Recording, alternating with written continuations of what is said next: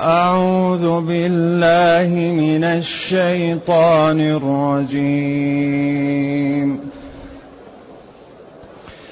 بسم الله الرحمن الرحيم إنا أرسلنا نوحا إلى قومه انا ارسلنا نوحا الى قومه ان انذر قومك أن أنذر قومك من قبل أن يأتيهم عذاب أليم قال يا قوم إني لكم نذير مبين أن اعبدوا الله واتقوه وأطيعون يغفر لكم من ذنوبكم يغفر لكم من ذنوبكم ويؤخركم الى اجل مسمى ان اجل الله اذا جاء لا يؤخر لو كنتم تعلمون قال رب اني دعوت قومي ليلا ونهارا قال رب اني دعوت قومي ليلا ونهارا فلم يزدهم دعائي إلا فرارا فلم يزدهم دعائي إلا فرارا وإني كلما دعوتهم لتغفر لهم ۖ جعلوا اصابعهم في اذانهم جعلوا اصابعهم في اذانهم واستغشوا ثيابهم واصروا واصروا واستكبروا استكبارا ثم إني دعوتهم جهارا ثم إني أعلنت لهم ثم إني أعلنت لهم وأسررت لهم إسرارا فقلت استغفروا ربكم انه كان غفارا يرسل السماء عليكم مدرارا ويمددكم باموال وبنين ويجعل لكم جنات ويجعل لكم انهارا ما لكم لا ترجون لله وقارا وقد خلقكم اطوارا ألم تروا كيف خلق الله سبع سماوات طباقا وجعل القمر فيهن نورا وجعل القمر فيهن نورا وجعل الشمس سراجا الحمد لله الذي انزل الينا اشمل كتاب وارسل الينا افضل الرسل وجعلنا خير امه اخرجت للناس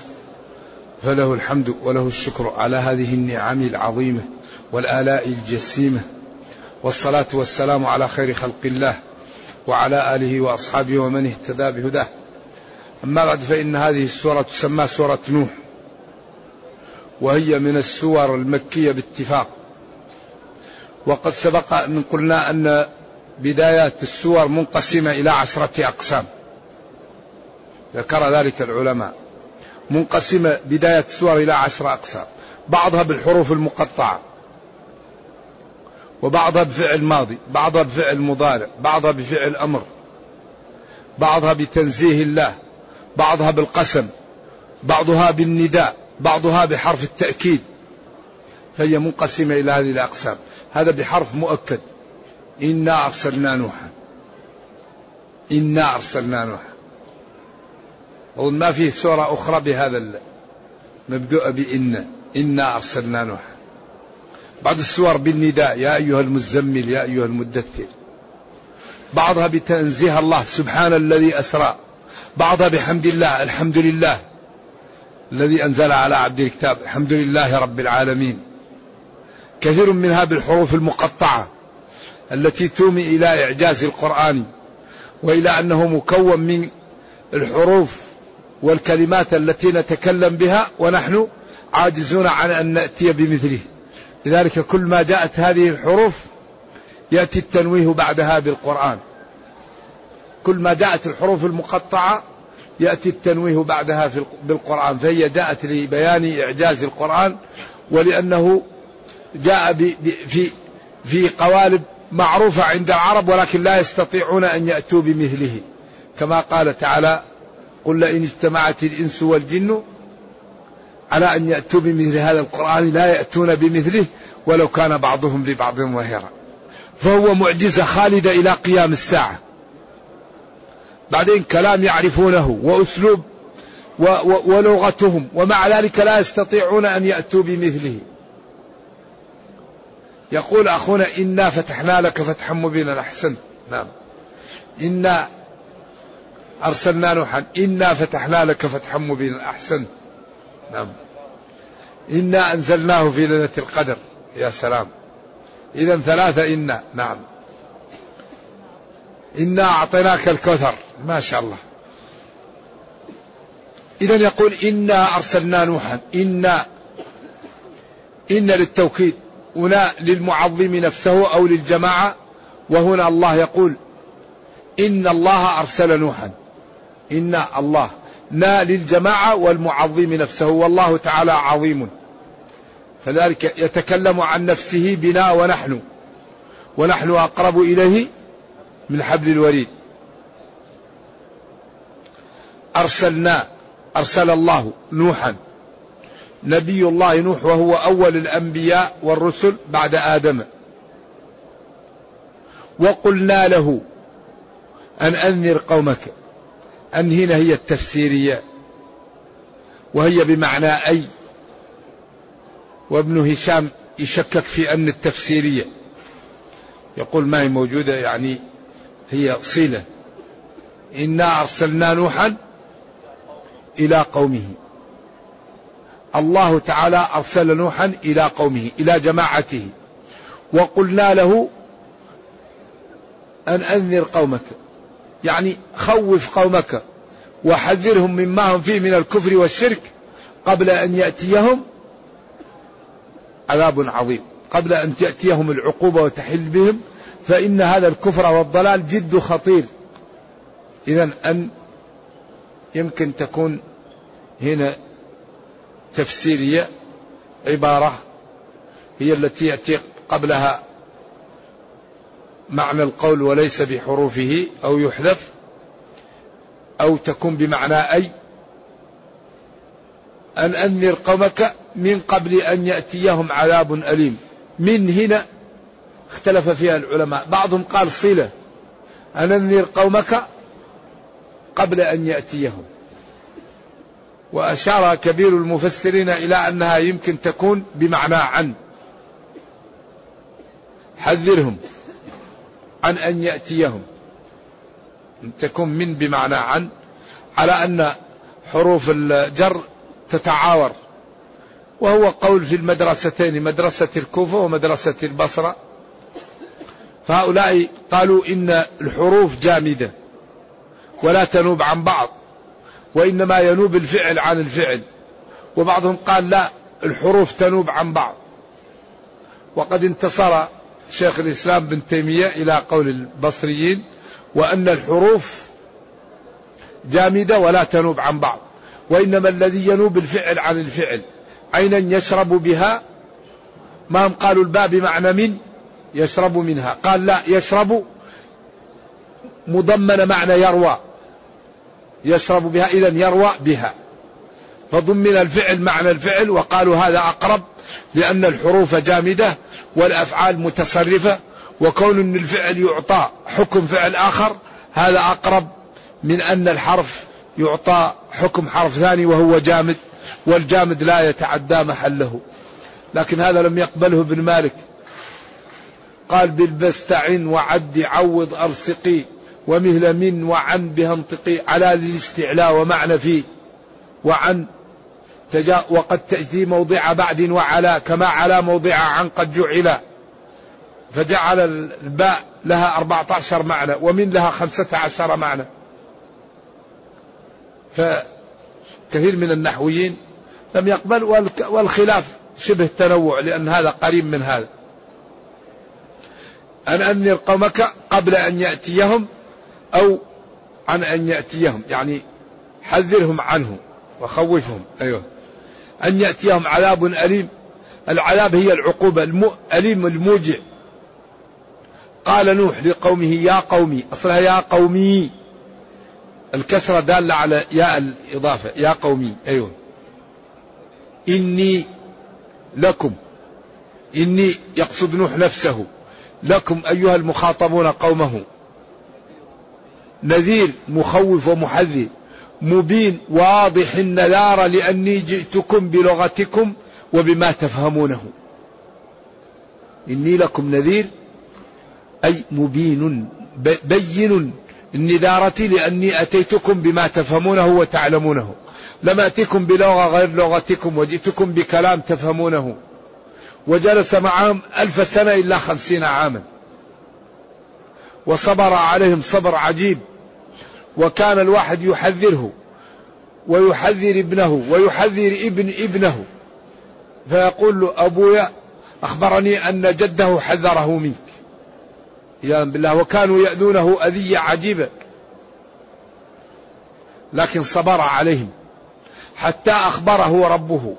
أنه لن يؤمن من قومه إلا من قد آمن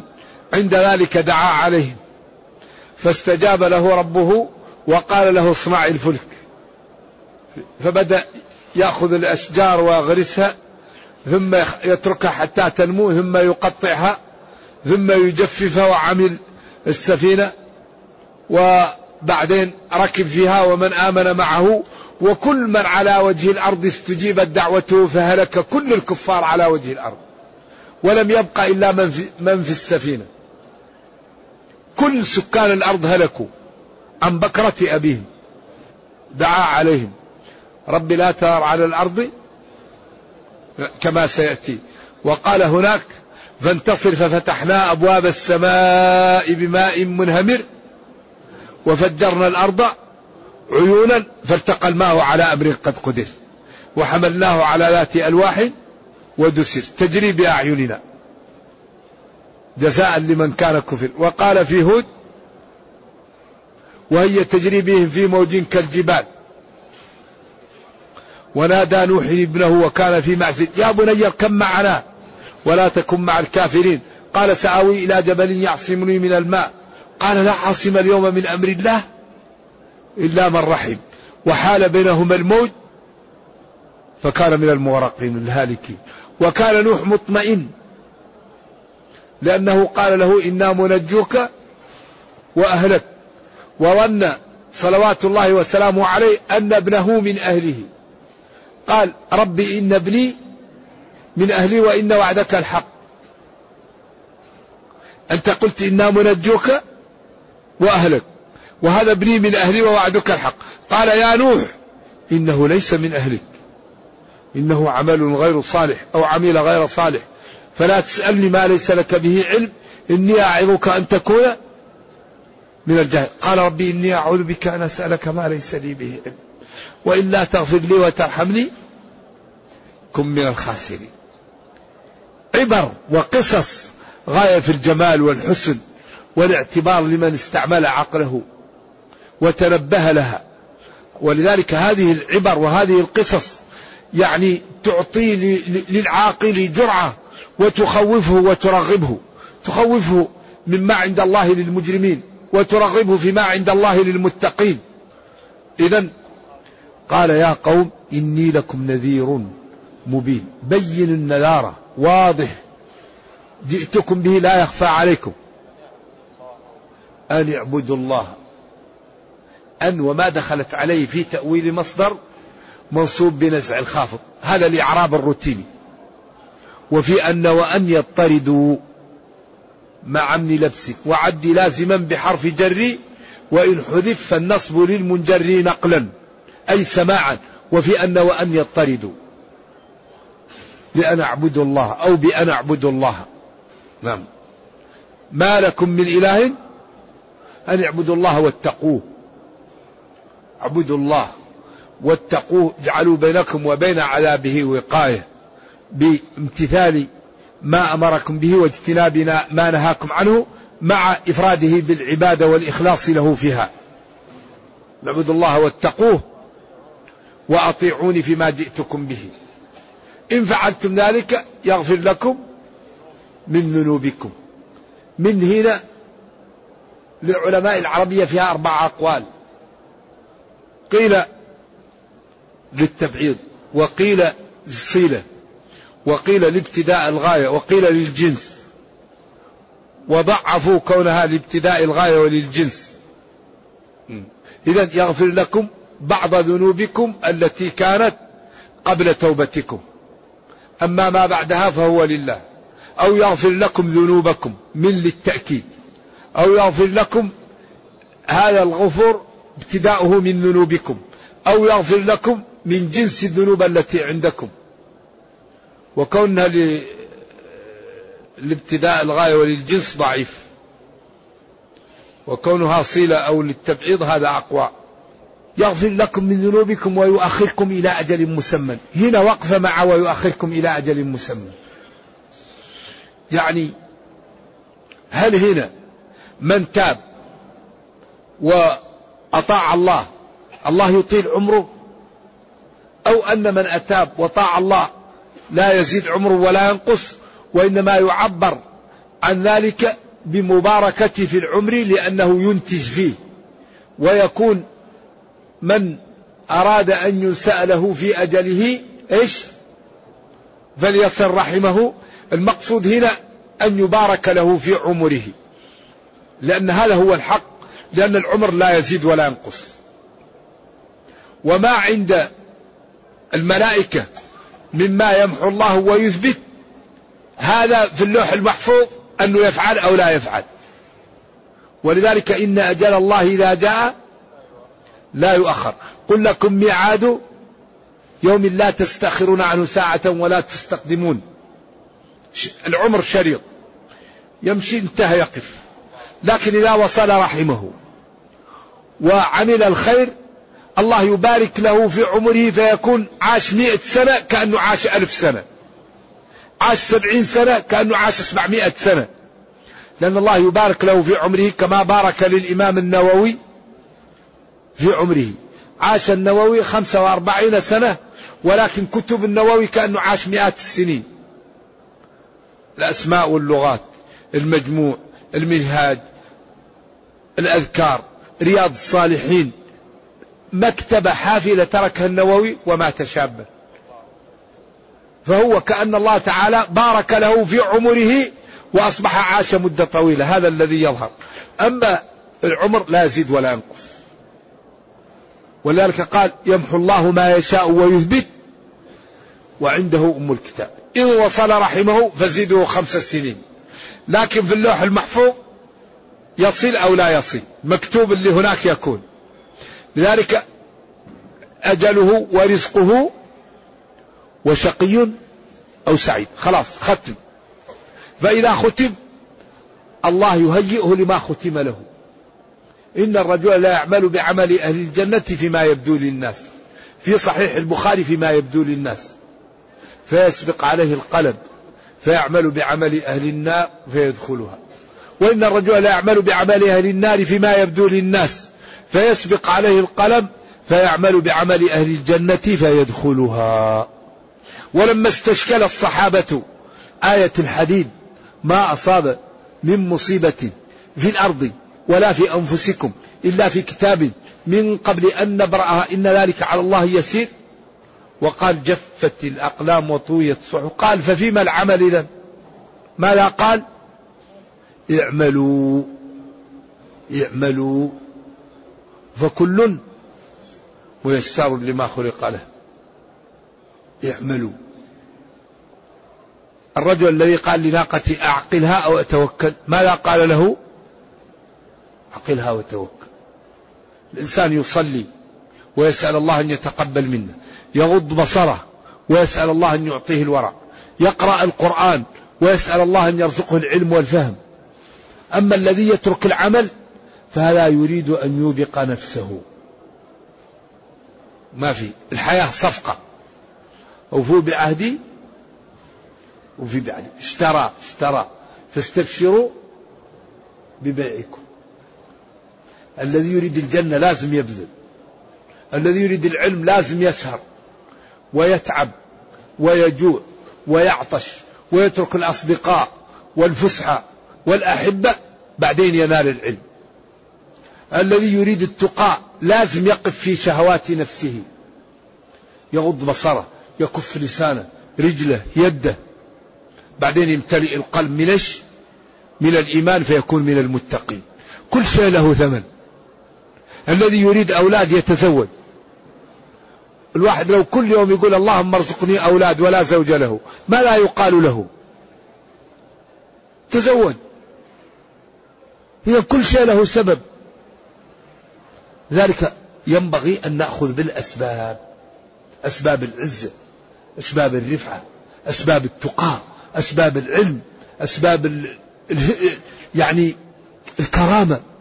نأخذ بها والله يعطينا أما الذي يترك الأسباب كل شيء له سبب نبينا صلى الله عليه وسلم كان جبريل يمكن يضعه على جناحه ولحظة يرفعه من مكة للمدينة لكن طلع من ظهر الدار ومشى الظهيرة وراح لجبل وجلس فيه ثلاثة أيام وكانت ترسل الغنم على الأثر ويأتيه الخبر واتفق مع عبد الله بن الأريقة الديلي رجل كافل وأعطاه ناضحين لأنه كان خريتا وذهب به بالطريق التي بين البحر وبين الجبل طريق بين الطريقين ووفى له وكان في الغار وابو بكر يبكي ويقول لا تحزن ان الله معنا فانزل الله سكينته عليه وايده بجنود لو جاء اهل الارض ما يمكن ان ينالوا منه لكن اخذ بالاسباب كان يمكن ان ياخذ جبريل على طول وياخذه ويحطه في المدينه او ياتيه البراق التي شالوا من المدينه الى الى ايش؟ بيت المقدس ثم صعد في السماء لكن أخذ بالأسباب وراح في الطريق ومر بهم معبد وجاء للرجل في البخاري قال له أتحلب قال نعم قال فأخذت الأداوة اللي عندي ومسحت ضرعها وحلب حلب بعدين حطيت عليه الماء وشرب وشرب حتى رضيت أبو بكر يقول كان نائم بعدين قال نرتحل إذا هذه الدنيا لها الأسباب مخلوقة بالأسباب فالذي لا يقوم بالأسباب يخسر إذا لابد أن نهتم بالأسباب حفظ القرآن غض البصر كف اللسان نبر بوالدينا نساعد الفقراء نبتعد عن الربا نبتعد عن الغش نبتعد عن النميمة نبتعد عن موارد العطب نساعد الفقراء نساعد المرضى نصلح ذات البين بعدين نكون من أولياء الله ومن الصالحين أما الذي لا يريد أن يقدم ويريد أن يكون من الصالحين ما حصل هذا الذي يريد أن يكون من الصالحين يبذل الصلاح لا يكون إلا بالبذل من المال ومن الوقت ومن الجاه ومن العرض لدينك ولإخوانك وللمسلمين هذا الذي يمتاز به الفضلاء نبينا ما انتقم لنفسه أبدا صلوات الله وسلامه عليه لا يغضب إلا إذا انتهكت محارم الله الرجل قال له أن كان ابن عمتك قال له أسقي يا زبير الثاني قال له قسمة ما أريد بها وجه الله قال له ويحك ومن يعدل إلا ما أعدل والثالث جذبه بجبة قوية حتى ظهرت في عنقه صلوات الله وسلامه عليه وقالوا أعطني من مال الله ليس من مالك ولا من مال أبيك فتبسم وأعطاه ولذلك قال ربنا وإنك لعلى خلق عظيم وإنك لعلى خلق عظيم أكد بمؤكدين إنك واللام والله يقول لقد كان لكم في رسول الله أسوة حسنة إذا العز في البذل العز في تقوى الله العز في معرفة ما لا يجب علينا ما لا يحرم علينا ثم نمتثل هذا هو العز هذا هو الرفعة هذا هو السعادة هذا الذي صاحبه الله يحميه ويغنيه ويدفع عنه إذا علم العبد وعمل أهل الأرض لا يستطيعون له لأنه يكون من أولياء الله وأولياء الله الله يدافع عنهم إن الله يدافع عن الذين آمنوا ولينصرن الله من ينصره إن الله لا يضيع أجر من أحسن عمله بعدين قال لهم بين لهم إن أجر الله إذا جاء لا يؤخر إن الوقت الذي حدده الله لموت العبد لا يتأخر عنه فبادروا بالتوبة وبالأعمال الصالحة قبل أن يأتي الوقت الذي لا تكون لكم فسحة في العمل ولا في التوبة ولذلك الذي يموت وهو على الأخطاء يقول يا ليتني أعود يا ليتني اتخذت مع الرسول سبيلا يا ليتنا نرد ولا نكذب بآيات ربنا ونكون من المؤمنين بل بدا لهم ما كانوا يخفون من قبل إذا إن أجل الله إذا جاء لا يؤخر لو كنتم تعلمون لبادرتم بالتوبة وبالطاعة قبل أن يفوت الأوان ثم قال نوح قال نوح قال ربي قال نوح يا ربي إني دعوت قومي ليلا ونهارا يعني دعيت دعوتهم في كل الأوقات فلم يزدهم دعائي لهم إلى عبادتك وطاعتك واتباعي فيما جئت به إلا فرارا وشرودا وهروبا مني وإني كلما دعوتهم كلما تقتضي التكرار جعلوا أصابعهم في آذانهم لكي لا يسمعوا كلامي واستغشوا وغطوا وجوههم بثيابهم لكي لا يروني ولا يسمعوني ولا يعرفوا ما لا أقول وإني كلما دعوتهم لتغفر لهم دعوتهم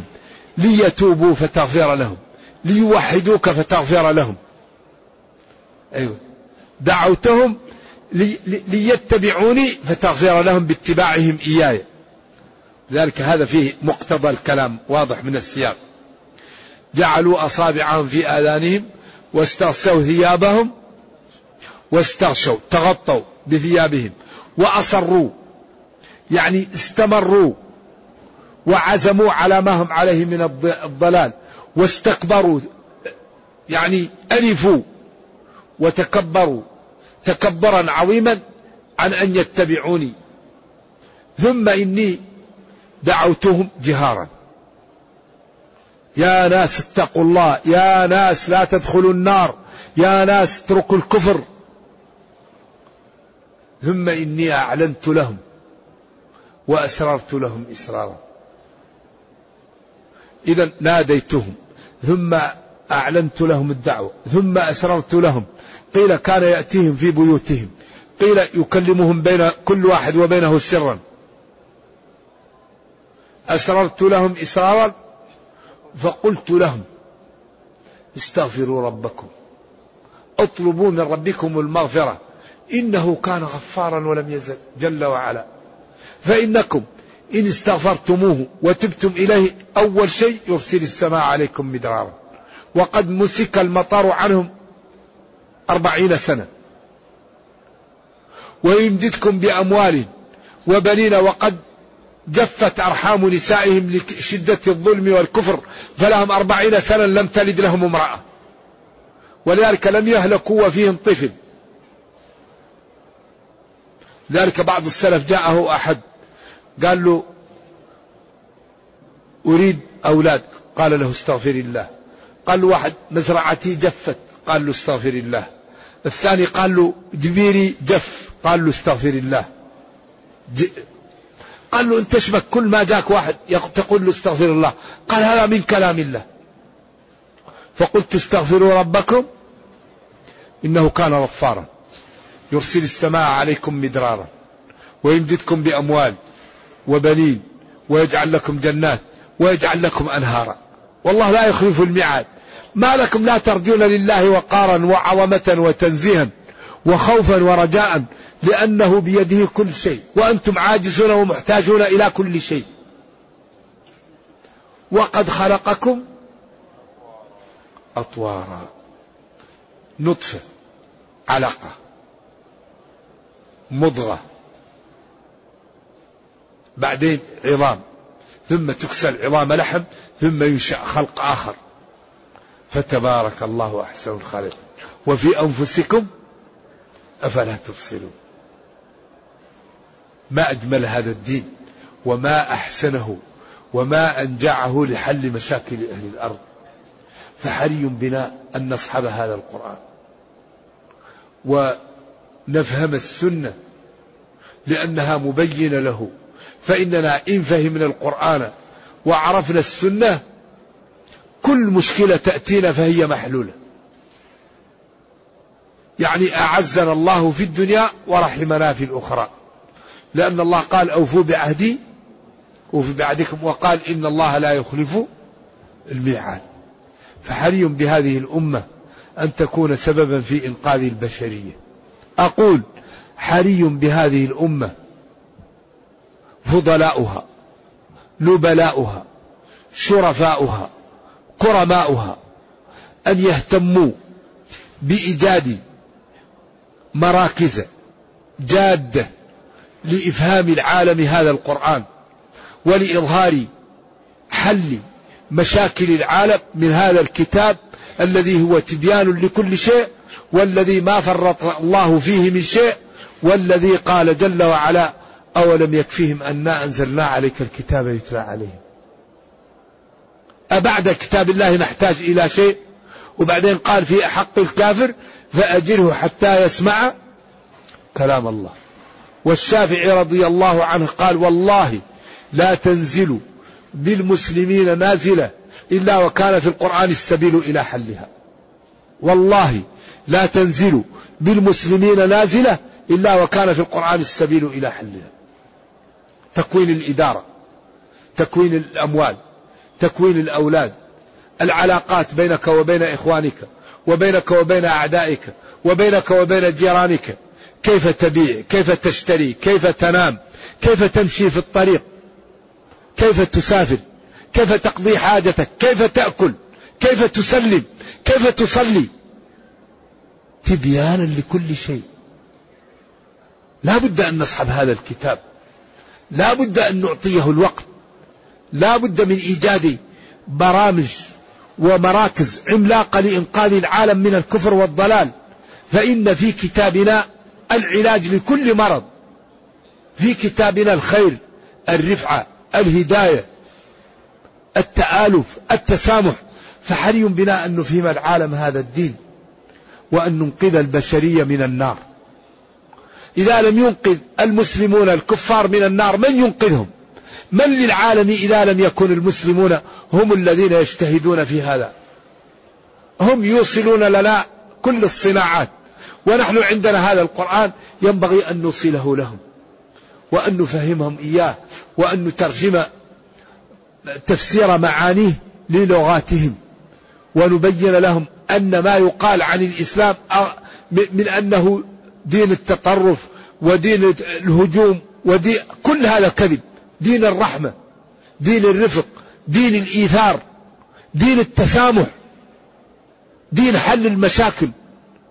لذلك الإسلام يجعل على كل واحد منا رقيم من نفسه ما يحتاج أن يراقب هم في كل محل كاميرات أما المسلم عليه رقيم من, من الله ما يلفظ من قول إلا لديه رقيب عتيد فهو إذا كان في خلاء يخاف الله وإذا كان في ملأ يخاف الله فهو في خلاء كأنه في ملأ لأنه عليه رقيب وعتيد ويعلم أن ربه لا تخفى عليه خافية فالمسلم لا يحتاج أن يراقب لأنه عند هو يراقب نفسه ما أجمل هذا الدين نرجو الله جل وعلا أن يرينا الحق حقا ويرزقنا اتباعه وأن يرينا الباطل باطلا ويرزقنا اجتنابه وأن لا يجعل الأمر ملتبسا علينا فنضل اللهم ربنا أتنا في الدنيا حسنة وفي الآخرة حسنة وقنا عذاب النار اللهم اختم بالسعادة آجالنا وقرم بالعافية غدونا وآصالنا واجعل إلى جنتك مصيرنا ومآلنا سبحان ربك رب العزة عما يصفون وسلام على المرسلين والحمد لله رب العالمين وصلى الله وسلم وبارك على نبينا محمد وعلى آله وصحبه والسلام عليكم ورحمة وبركاته